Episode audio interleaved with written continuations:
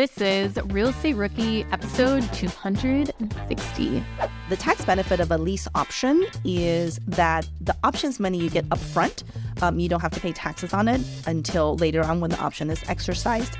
During the lease option term, you still own the real estate, which means you continue to get the depreciation benefits, the write offs, and things like that. Um, so it's getting more money upfront um, but also retaining the tax benefits because you still are the owner. My name is Ashley Kerr, and I'm here with my co host, Tony Robinson. And welcome to the Real Estate Rookie Podcast, where every week, twice a week, we bring you the inspiration, motivation, and stories you need to hear to kickstart your investing journey.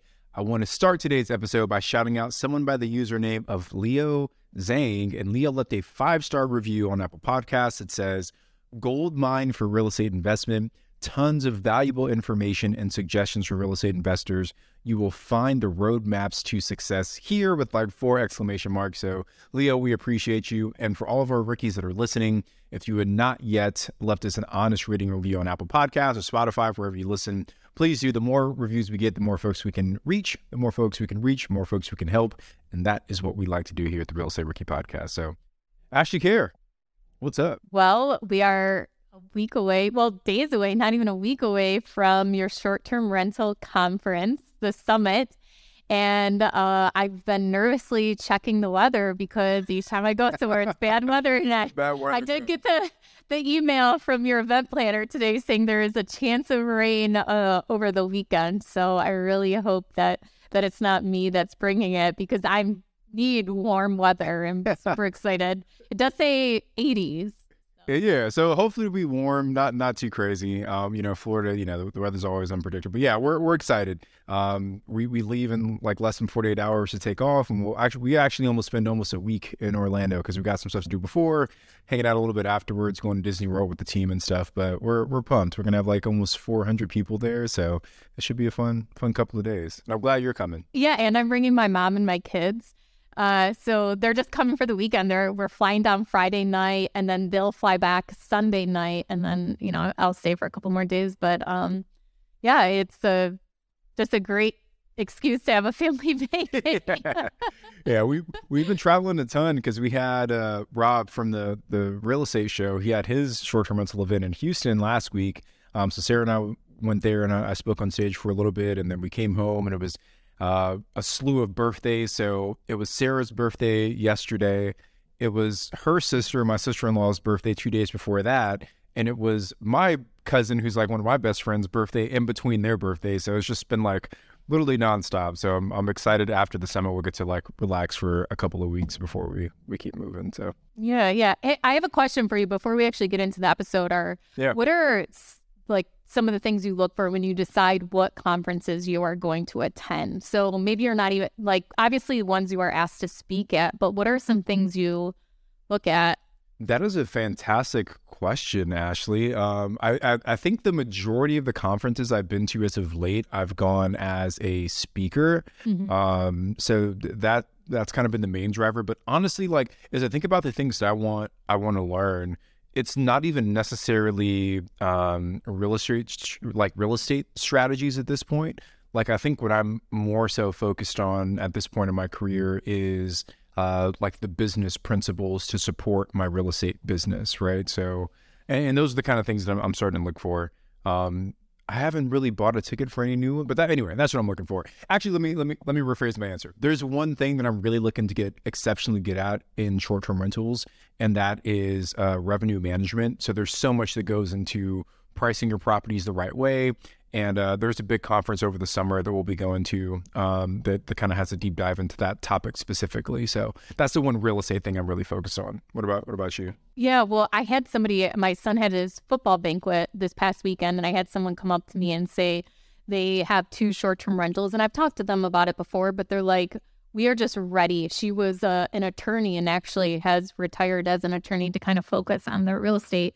And she's like, I just want to learn more about these short term rentals we have and, you know, how to maximize them and run them better and all these things. And so she's like, I just don't know what conferences to go to and all these things. And she's like, as an attorney, I did conferences like all the time. She's like, I'm sick of them, but like, I know I should get back into it for the short term rentals. I was like, I know exactly which one you should go to. I was like, there's going to be one in Austin. I'm going to the one in Florida. And I was like, I went to, when I went to the one that was in Newport Beach, I went on mm-hmm. stage and I did a shot of tequila. Okay. This is not your normal conference. But anyway, I thought it was such a great question as to like, I don't even know which ones to attend and what to add value. So maybe we can actually do a rookie reply on that as to like how to vet your, you know, conferences that you're attending. And I think you made a great point as to like, figuring out what you actually want to get out of the conference first and then kind of narrowing it down from there too. Yeah, I, you know, there there's so much information out there. I I think most conferences that are put on, you will probably get some value from. I think what's more important is your level of preparation going into that event. Like like conferences are those things like where you get out what you put in. And if you're in there, you're taking good notes, and then after the event, you're spending some time to, you know, like like let that information like actually percolate in your mind and identify how you can use it, and then you implement that stuff. That's where you really get the value. But I think the unfortunate truth is that you see a lot of conference junkies who go from one conference to the next, and they're you know they're well known at these different places, but they aren't actually implementing what they're learning when they go there. So they're not getting the full benefit from it. So I think the prep beforehand is probably what's most important. Yeah, I agree. Like the one thing I like to do is like at the end of the day is just like sit down and jot down what I learned or like what's the action I want to take care of. And usually by like the end of a conference, I'm just like itching to like get home and get back to work. Like those flights home after a conference are like the most productive, productive I have. Totally. I'm so motivated from all the people I met, everything like that. And just like getting stuff done and things I want to do. And yeah. It, you know, just last thing, like our friend Tyler Madden actually told me that he does this, but because he and I, we've been to two different like conferences together, and both times, he almost always spends an extra day after the conference in the city. And he uses that extra day to really go through everything that he learned over the course of that conference. So I think I might steal that from our friend Tyler and, and add like a buffer day after each event so I can just sit down and really deep dive. What did I learn? How can I implement it? And so on and just like to get caught up on work from like being at the conference because like I, the last time we recorded we both had pulled all-nighters and one reason you had is because you were at a conference all day so like at night you had to do your work so like being able to still be like on your trip and to kind of like relax, be in a different setting than your house. Because when you get home, you have to do laundry, you have to unpack, you have house stuff to do, you got kids to take care of, things like that. So like having that extra day to get caught up, and I think that's a great point too, is doing those, um, you know, taking the information you learned from the conference and kind of putting it into action. So, uh, with me taking my kids this week, I think it's a kind of a great segue into a guest that we're actually having on the Rookie Reply. Is you know I'm going to a conference. This is a business write off. My kids are coming with me. My mom is coming with me as a nanny, and they get to hang out at the pool all day and have fun. And you know, so um, uh, that is definitely a great way to maximize business travel. Is taking uh, your kids with you and turning it into a little vacation for them. Uh, so we are bringing on Amanda Han, who we did a full episode with for episode 255. And we're going to have her answer some of your reply questions. So make sure you guys listen to the end to hear Amanda answer your questions. Are current interest rates making you depressed about cash flow? What if it didn't have to be that way? Rent to Retirement has 2.99% seller financing available on turnkey properties. You heard that right. That's a seller financed 2.99% interest rate where the average cash flow is over $900 per month. They also have options where you can put as low as 5% down on multiple investment properties with no PMI. Rent to Retirement is the nation's leading turnkey investment company that understands what it takes to be successful in today's dynamic real estate market. Their reputation speaks for itself with more five star reviews than any other company on the Bigger Pockets website. Rent to Retirement offers fully turnkey properties that are newly built or renovated, leased and managed, allowing you to invest with confidence in the markets that offer the best returns. To learn more, visit renttoretirement.com. That's rent, T-O, retirement.com. Or text REI to 33777. Again, text REI to 33777.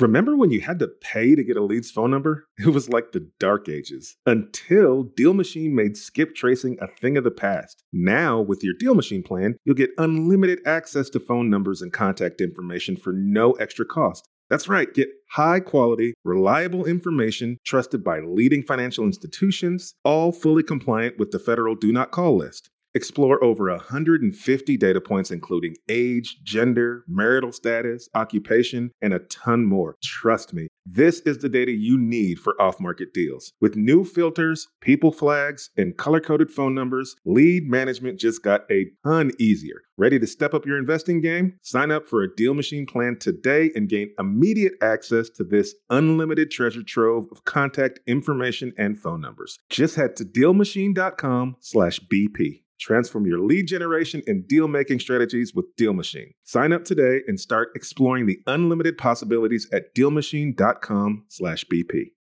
This show is sponsored by Airbnb. Did you know that I turned one of my first homes into an Airbnb? It's true. And it even helped me get the extra income I needed to launch my real estate career. So if you want to try your hand at making even more income with your property, Airbnb is the place to be. Your home might be worth more than you think. Find out how much at airbnb.com/host. Okay, our next question is from Katie. If you purchase a property using personal private money and use personal money for rehab and plan to use the property as an Airbnb, what is the seasoning period before you can go to a bank and refinance it to pay off the private money loan and use proceeds for another investment? This is a great question because it really depends on the bank. I've seen it where there is no seasoning period, but very typical is six months to 12 months. So, um, my business partner, he's purchasing a primary residence that he used hard money. Now he's going to refinance with the bank. And the one bank that he's talking to right now, it's a 12 month seasoning period. Uh, Tony, what are you typically seeing? Yeah, I think it varies as well. Um, we've seen so like when I first started investing, the bank that I was using, it was it was no seasoning period. Like as soon as your rehab was complete, you were able to refinance. However, it was only a rate and term refi. So essentially, you weren't able to pull out any additional capital. You were just paying off that initial mortgage that was on there. So, like for me, I'd, in, I'd increased the value of the property by whatever, 50, 70, $100,000, but I couldn't tap into that equity. I could only refinance up to an amount that was equal to the existing debt. Um, so, yeah, like you said, I think it varies by the bank. Um, in the short term rental space, though, uh, typically they do, and most banks that I've talked to, uh, they typically do want to see somewhere between six to 12 months because they need some proof as to what kind of income that property will produce as a short term rental. There are some banks out there that are now doing their own projections and underwriting to say, hey, we think this property will do XYZ as a short term rental, but most banks still want to see at least six months of actual booked revenue um, in order to do that refinance as a short term rental. Tony, you brought up a great point as and I think we should highlight this is that there is a difference between refinancing and doing a cash out refinance. So how your bank didn't have the seasoning period, but they would let you, they would allow you to mm-hmm. refinance the property as to what the existing debt is. And typically this is based off what the purchase price is for the property. And they're probably going to give you the same loan to value that the first lender did onto the property. So mm-hmm. that's one thing my business partner just ran into now is that he can refinance at any time with this small local bank but he can only pull out 80% of the purchase price of the property. And that won't include any of the rehab. But if he waits 12 months, then he'll be able to pull out whatever the appraised value is 80% of the appraised value of the property. Um, so that's definitely something you should be doing before you're purchasing a property mm-hmm. is talking to banks, talking to loan mm-hmm. officers, and finding out that information before you go ahead and purchase the property so you know what you can ha- kind of have your game plan, your timeline spread out. Yeah, the, the bank I actually worked with, they were slightly different because it, it wasn't just the purchase price.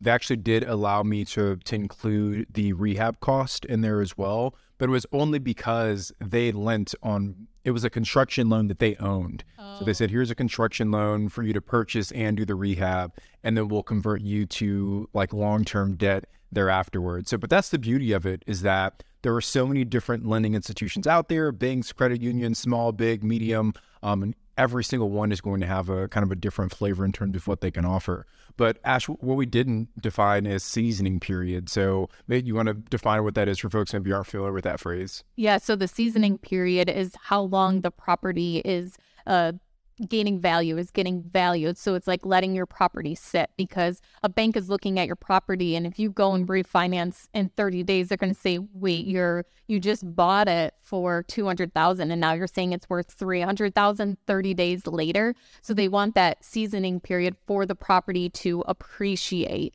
and to, you know, for you to add value to it. Doesn't make sense. Um not really, especially if you're going in and you're blowing a hundred grand to, you know, appreciate this property. But the seasoning period is where they want to see the appreciation on that property.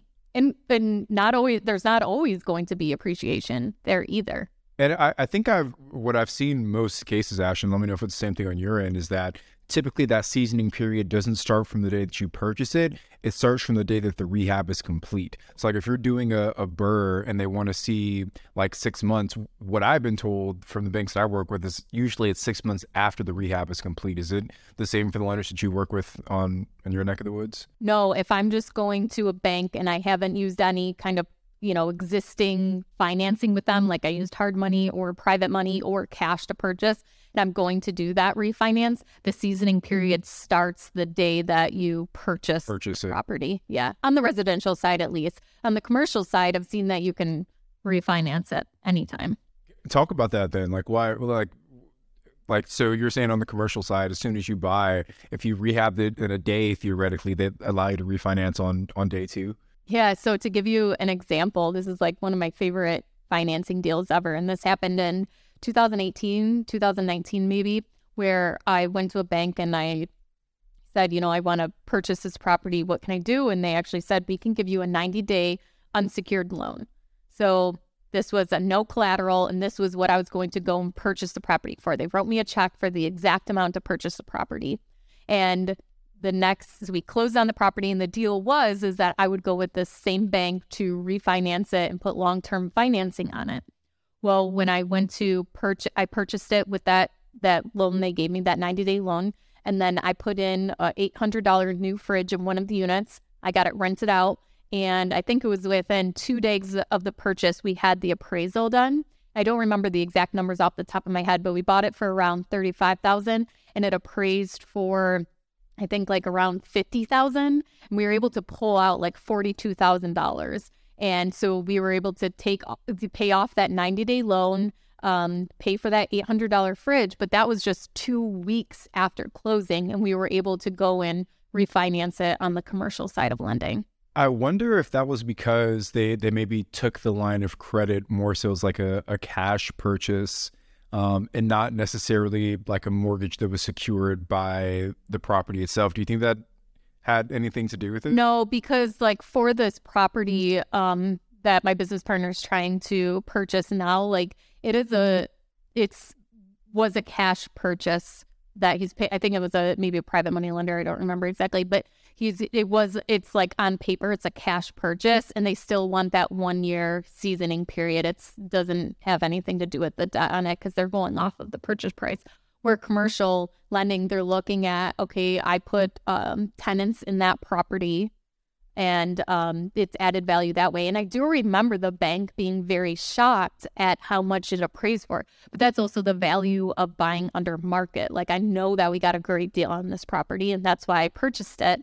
And so i think the bank was actually kind of upset that I was able to go and refinance and pull so much money out when I bought it for thirty-five thousand, and then two weeks later, I'm able to pull out forty-two thousand dollars out of that property. But um, yeah, the commercial side, I have not, I haven't at least run into any situations where I can't, I have to have a seasoning period on the commercial side. And that's when the property is in an LLC. So in this example that Katie gave us, she has the property in her personal name where you most likely will have to use the residential side of lending. Interesting. Well, Katie, hopefully that that's helpful for you. And I'm I'm trying to think if there's any other like loan products that that might be beneficial.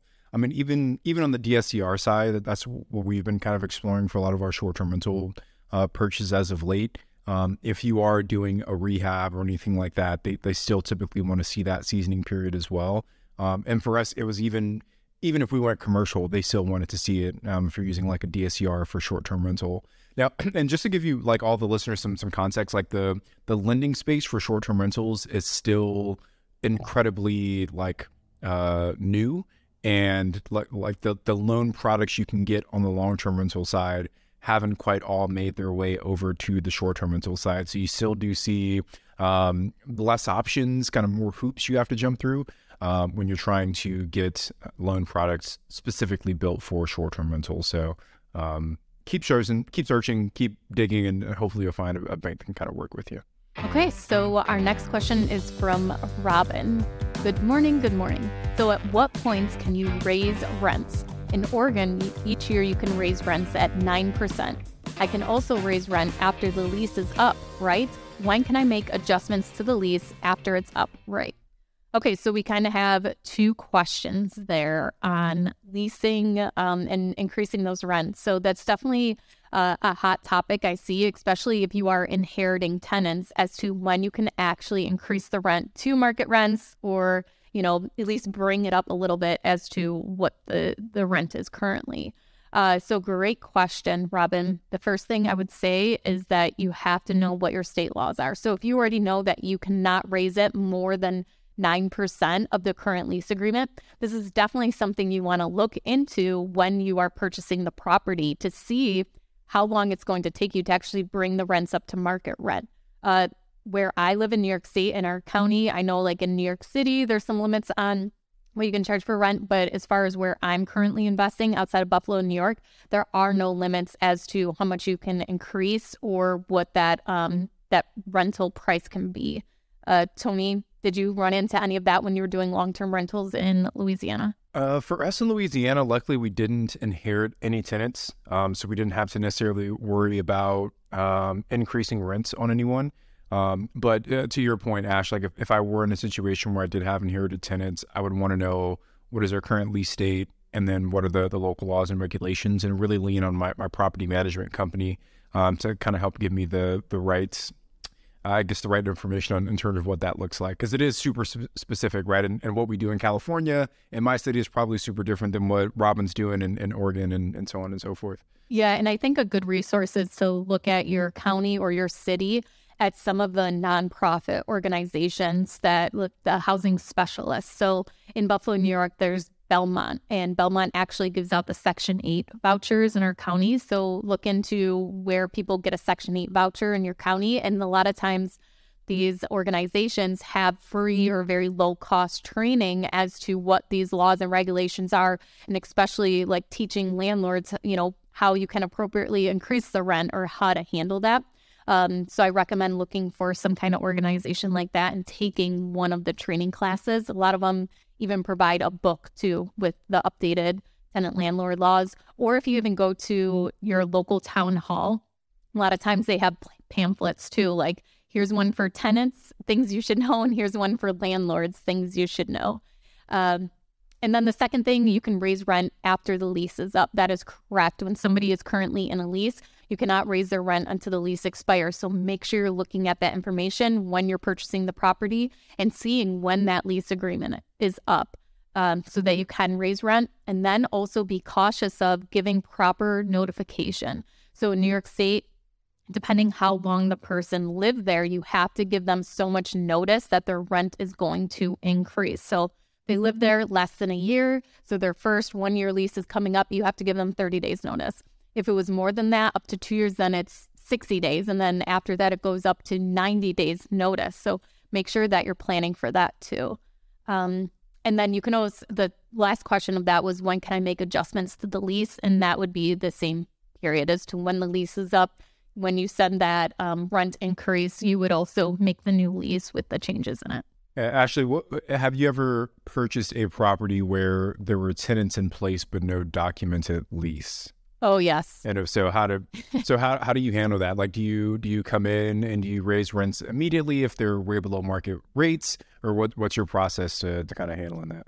Yeah, so I bought a portfolio from an older investor who just you know had people send him money and it's kind of a handshake deal with most of his tenants. And uh, so when you purchase in New York State, a lot of times when you uh, fill out the real estate contract, it can have a rent rider addendum to it.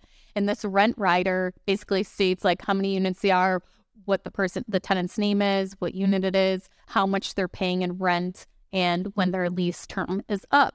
So the investor had, the seller had filled that out for me. And then I went and I sent an estoppel agreement to all the tenants with his permission that stated that I was going to be purchasing the property.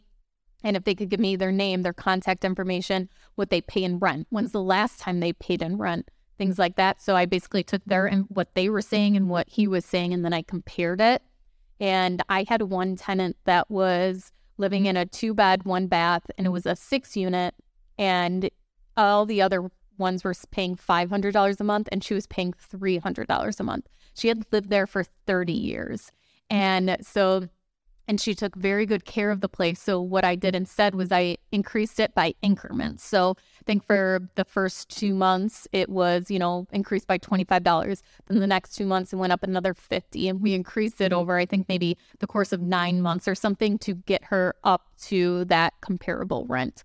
So that's one way to do it. And I always like to include what are the market rents. So if somebody else was to, if you were to move to a different unit in that same market, how much would it cost to kind of show that I'm usually still below market rent when doing these increases? Plus, you'd have to pay your moving costs, change your mailing address, all the other headaches that come with moving too. And I've I really have never had an issue of increasing rent and giving getting a lot of pushback on it. Is that tenant still there, the one that had been there for 30 years? Yeah, yeah. Wow, that is that is a crazy longevity with uh with one person. Yeah, so now it's been I bought that in 2017. That was uh, five years ago. So longer than 30 years she's been there. Yeah, so 35 years. It, it's also crazy to think, you know, not to go too far off on a on a tangent, but you know that, that people do rents for that long, um, like that. That could have been a, a mortgage that was paid off almost. You know, um, it's it's an interesting dynamic for sure. Okay, you guys, next up, we are bringing Amanda on, and she is going to answer some of the Rookie Reply questions. All right, Amanda. Well, welcome back to a Rookie Reply episode. We had you on episode 255, but you provided so much value. We knew we had to bring you back to answer some more questions from the Rookie audience. So thanks for chatting with us again. Yeah, excited to be here.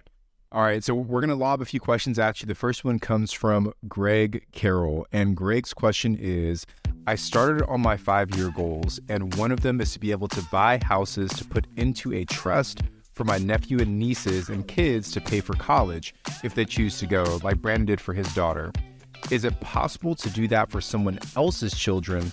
If so, how do you do it? Uh, yeah, that's a great question, Greg. So, um, you can put a rental property into a trust and have the beneficiaries be whoever you want it to be. It could be your own kids, could be like you said, nieces and nephews, uh, could be my kids too. My kids will uh, love uh, would love to benefit from that too. Amanda will provide her kids' names and social security numbers for you guys to hand yeah. and, and, not just Greg, could be anybody. um, uh, but in all seriousness, it's uh, the the the and the the it also depends on what kind of trust uh, we're talking about, right? So in our previous episode that we did, we we kind of mentioned it a little bit. Um, the, there's various different types of trust and how it's treated for tax purposes. So um, what you're describing definitely could be done. Beneficiaries could be anyone you want it to be, but I think maybe a better or maybe a more flexible way to do it is to not put it in kind of a special trust. I mean, it could be like your living trust, or it could still even be in your name or like your LLC name, um, but really just earmark for the future cash flow or future equity to go to um, you know these various like kids and nieces and nephews. The reason for that is if the properties are in a your living trust or your name or your llc then you continue to get the tax benefits of the rental real estate during your lifetime and then at some point in the future, if your intention was, um, you know, pull money out and help them pay for college, or just even, um, you know, passing it to them eventually when you pass away, then uh, your the people who inherit the properties from you could get step up basis, uh, which is a huge benefit. It basically means that um, they nor you will be paying taxes on the appreciation through your lifetime. Um, but I love what you're trying to do, but definitely worth a conversation with your tax advisor to see if it should be a trust at all, and if so, what type of trust might be best. So what you're saying, Amanda, is that Greg might be overcomplicating it a little bit by trying to set up the trust, and there might be some simpler ways to achieve the same goal of using the cash flow and equity from this property to pay for his kids and nieces and nephews' college. Yes, you're exactly right, Tony. I love how you summed up what I said in five minutes in five sentences. and that's why you're the host of the show. Remember when you had to pay to get a lead's phone number? It was like the dark ages until Deal Machine made skip tracing a thing of the past. Now, with your Deal Machine plan, you'll get unlimited access to phone numbers and contact information for no extra cost. That's right, get high quality, reliable information trusted by leading financial institutions, all fully compliant with the federal Do Not Call list. Explore over 150 data points, including age, gender, marital status, occupation, and a ton more. Trust me, this is the data you need for off market deals. With new filters, people flags, and color coded phone numbers, lead management just got a ton easier. Ready to step up your investing game? Sign up for a Deal Machine plan today and gain immediate access to this unlimited treasure trove of contact information and phone numbers. Just head to dealmachine.com/bp. Transform your lead generation and deal making strategies with Deal Machine. Sign up today and start exploring the unlimited possibilities at DealMachine.com/bp. Whether you need to buy or sell, or you're just obsessed with looking at homes for sale, Redfin's got you covered.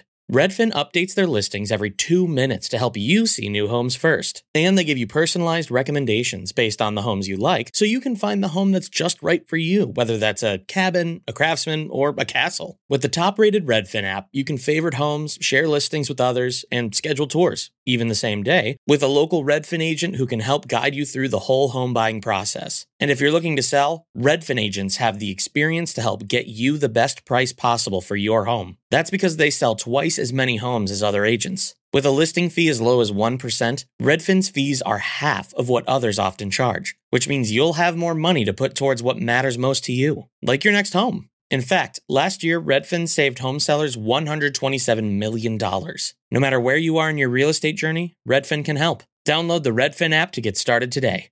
Hiring? Your search is over. Really, there's no need to search. Match instead with Indeed. Indeed is your matching and hiring platform with over 350 million global monthly visitors and a matching engine that helps you find quality candidates super fast. Ditch the busy work, use Indeed for scheduling, screening, and messaging to hire top talent faster. Speaking of top talent, 93% of employers agree Indeed delivers the highest quality matches compared to other job sites. But why do I love Indeed? Because I'm busy and scrolling through 300 resumes is not helping my business grow. It's actually making it slow. With Indeed, I can hire faster and know I'm getting someone who can do the job. And listeners of this show will get a $75 sponsored job credit to post your jobs with more visibility at indeed.com slash rookie. Just go to indeed.com slash rookie right now and support our show by saying you heard about Indeed on this podcast. Terms and conditions apply. Indeed.com slash rookie. Need to hire? You need Indeed.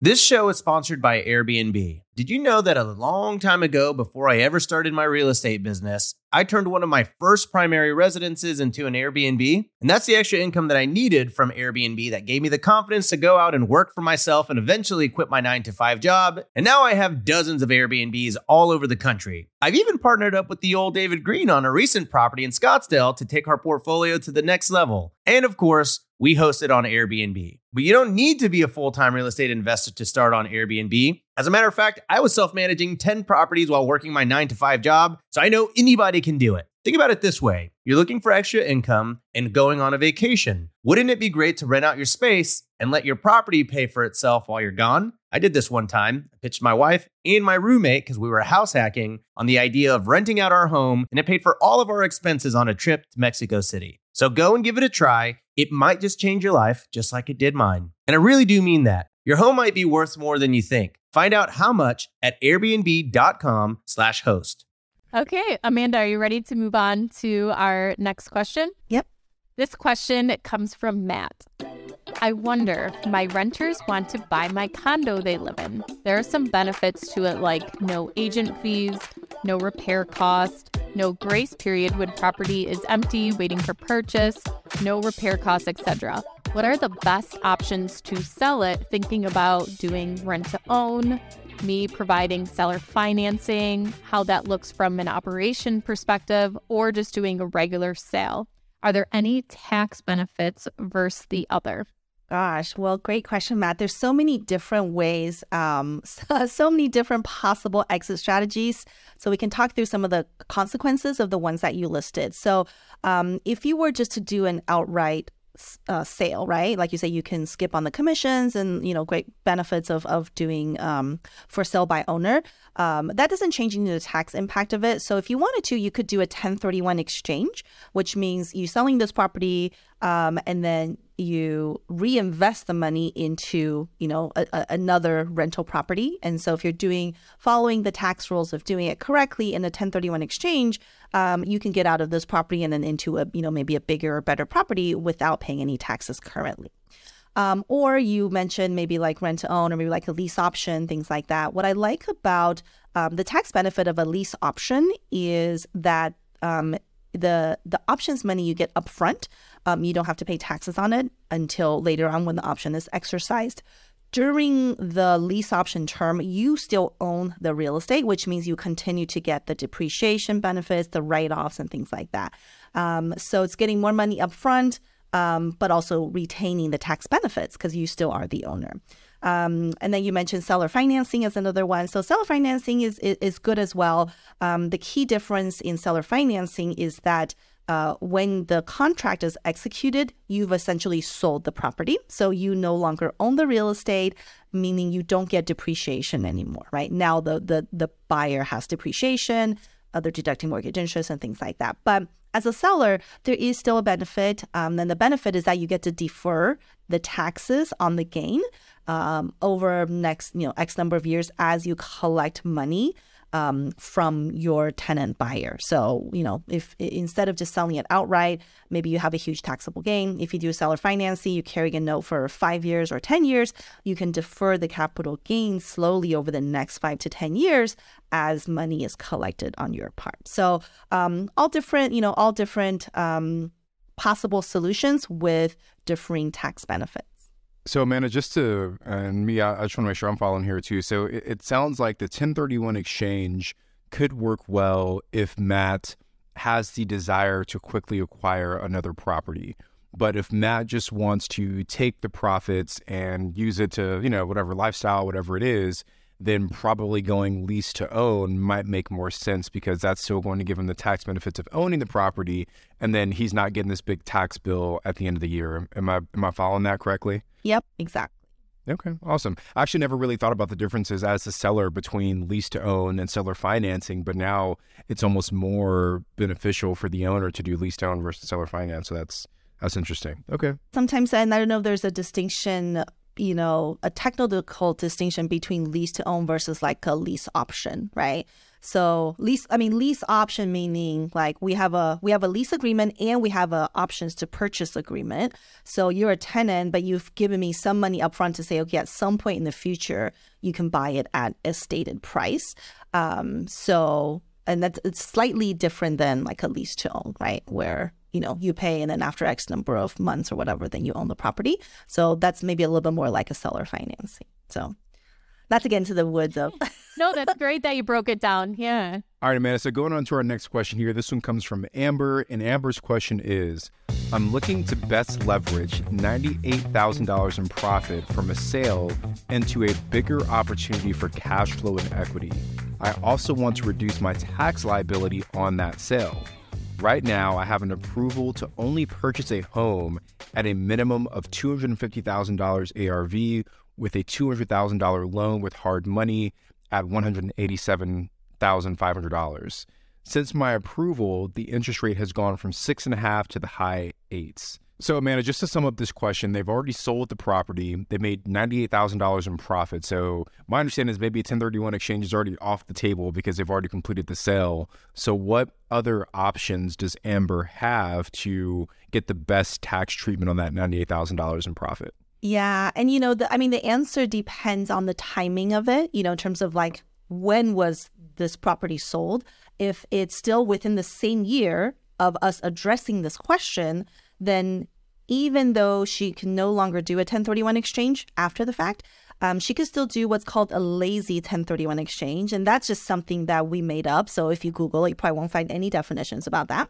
Um, a lazy a lazy 1031 exchange is basically people who've already sold the property but are looking for ways to offset the the gain by reinvesting into other real estate. So as long as you're doing it within the same year, so I sold property one in um, January of this year, but before December 31st, I buy more real estate. With my new rental properties, I can do uh, maximize my expenses and write offs. I can do cost segregation, and the loss I create can be utilized to offset the gain on the property that I sold right? Even though they're two completely different transactions, but that's just how tax law works. If you have a loss on one rental, you offset the gain on the other rental. Um, so definitely still possible to do.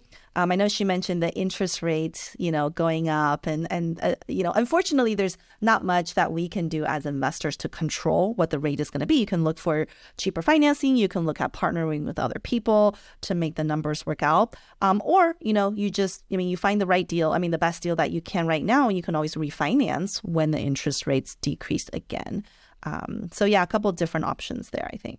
Amanda, something I, I learned, well, first, like the big benefit, obviously, of the 1031 exchange is that you you get to defer those capital gains taxes from the sale of that property. But the the challenge is that it, it it's a tight turnaround time, right? It's a tight time frame to identify that next property and then close on a property. Someone mentioned to me earlier this year, uh, or gosh, we're in 2023 now. So last year, last year, uh, yeah, someone mentioned to me last year um, about a reverse 1031 exchange. Have you heard that phrase? And, and if you are familiar with it, would you mind breaking down what it is and kind of how it differs from a regular 1031 exchange? Yeah, definitely. So, uh, in a 1031 exchange, the way that it works is uh, when you sell a property, um, and this has to happen, you know, at the time of the sale. So maybe for someone like Amber who's already sold, we can no longer do it um, because you have to have an intermediary involved in the transaction before you sell. So when you sell, you have 45 days from the date of sale to identify which properties you will buy as replacements. And within 180 days, you have to close on one or multiple of what you've already identified, right? So you meet those two rules. And there's other like number rules too in terms of sales price, purchase price, and things like that. But let's say you meet those timelines, um, then you can defer all your taxes. But yes, what we've seen recently when it was a hot um, seller's market, that was really easy for an investor to list a property and be sold the next day. But now they're sitting on this this money in the intermediary and they're trying to replace it a lot more difficult to find the right properties to close on where the numbers make sense. And that's why we saw a lot more of the reverse 1031 happen. So, reverse 1031 just means that you already have your replacement properties identified and maybe even purchased. So, I already know I'm going to buy this property on Main Street for X dollar amount. Um, I've identified it. I might have even closed on it and then you list your current existing property for sale. So that's really the only difference. Um, and I, I encouraged a lot of my clients to do it the last year, year and a half. Um, for that exact reason, right? You don't want to be in a bind where, like, oh my gosh, now I have to quickly look for a replacement property where the numbers might not make sense. And the big benefit of the reverse is that it takes away that time pressure because you've you've already identified the property, you already know the property.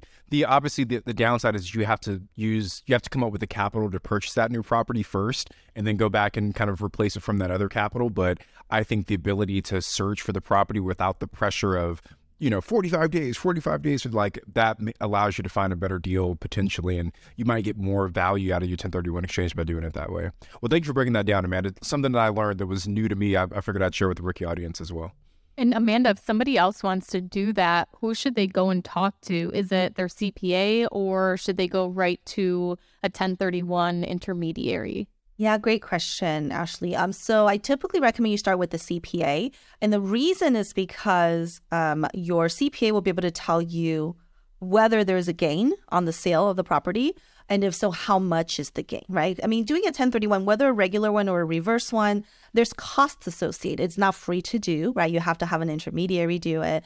Um, and like Tony was saying, there's um, kind of the the downside of the the timelines and the stress of all that. So for some investors, maybe if the gain is small, they don't care, right? Maybe it's like, hey, I'm only going to save a thousand dollars in taxes. I'm not even going to worry about it. And you don't really know what the gain or loss is going to be unless you talk with your tax advisor. Even for someone who, like, hey, I'm selling Main Street property, I know it's going to be a gain, but I might have other losses from my other rental properties or my other business that I can already use to offset, in which case maybe 1031 um, is not really needed, right? So that's why I talk to the CPA first. They'll let you know whether it's needed, how much it'll actually help you to defer taxes, and then you can decide does it make sense for me to hire an intermediary and go through those steps. That's such a great point, too, as to what are kind of your goals or what are you mm-hmm. looking to do within the next year, too? Because maybe you want to go and purchase your own primary residence where it's not going to be based off of rental income. So you want a year where you're showing high income. So you're actually going to pay the taxes on that profit instead of doing the 1031 exchange to show that, you know, to get approved for a loan. So just another great example of why it's important to do that tax planning with your um, tax professional. Okay, well, Amanda, thank you so much for joining us uh, for this week's Rookie Reply. Thank you. Can you let everyone know where they can reach out to you and find out some more information about you? Oh, yes. Um, KeystoneCPA.com is my website. If you want more tax tips and tax strategies, we have a lot of free downloadable resources. And um, if you just want to follow me personally and see what I'm having for lunch and what I'm doing on the weekend, uh, you can find me on uh, Instagram, Amanda Han CPA. I'm Ashley at Wealth from Rentals, and he's Tony at Tony J. Robinson. And we will be back on Wednesday with another guest.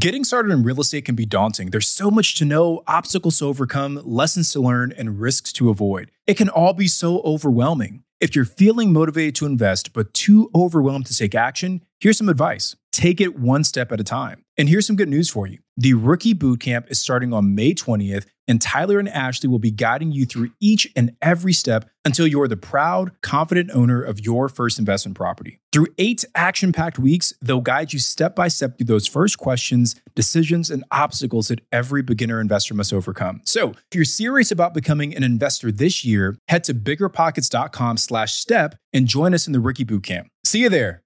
The content of this podcast is for informational purposes only. Past performance is not indicative of future results, and all host and participant opinions are their own. Investment in any asset, real estate included, involves risk. Use your best judgment and consult with qualified advisors before investing. Only risk capital you can afford to lose. Bigger Pockets LLC disclaims all liability for direct, indirect, consequential, or other damages arising from reliance upon information presented in this podcast.